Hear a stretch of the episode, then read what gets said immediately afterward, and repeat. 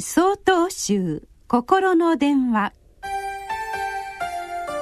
今週は「出会いの尊さ」と題して秋田県梅林寺木村光寛さんのお話です。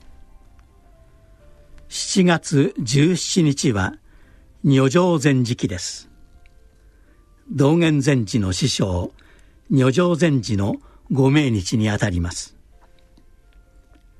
道元禅師は正しい師匠を求めて海を渡り広い中国でただ一人女上禅師に出会います。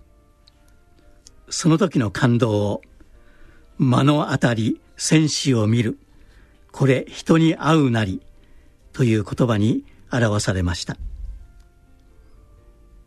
我人と会うなりというこの禅の言葉を大本山総持寺の江川新山禅師はこれは人と人との出会いの尊さを表した私の好きな言葉です。心と心の出会い人と自然との出会い出会いこそ命ですとおっしゃっています。身近なところで考えますと本当に尊敬できる人に出会えた時や子供孫の誕生などは私たちにとってとても嬉しい尊い出会いになりますね。子供に対する親の心情を描いた八神純子さんの「桜少書」という歌の一節をご紹介します。生まれてくる時子供たちは皆父と母を選ぶのだといつか教えられた。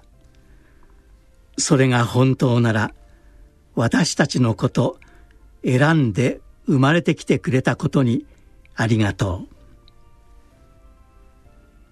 子供との出会いを含めさまざまな出来事や情景を糧として心を養っていく時尊い出会いは私たちを広く深く成長させてくれます。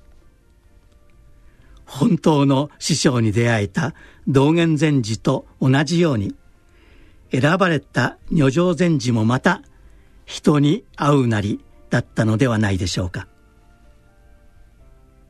女上禅師期にちなんで皆さんにも良い出会いがたくさんありますようにとお祈りいたします。7月24日よりお話が変わります。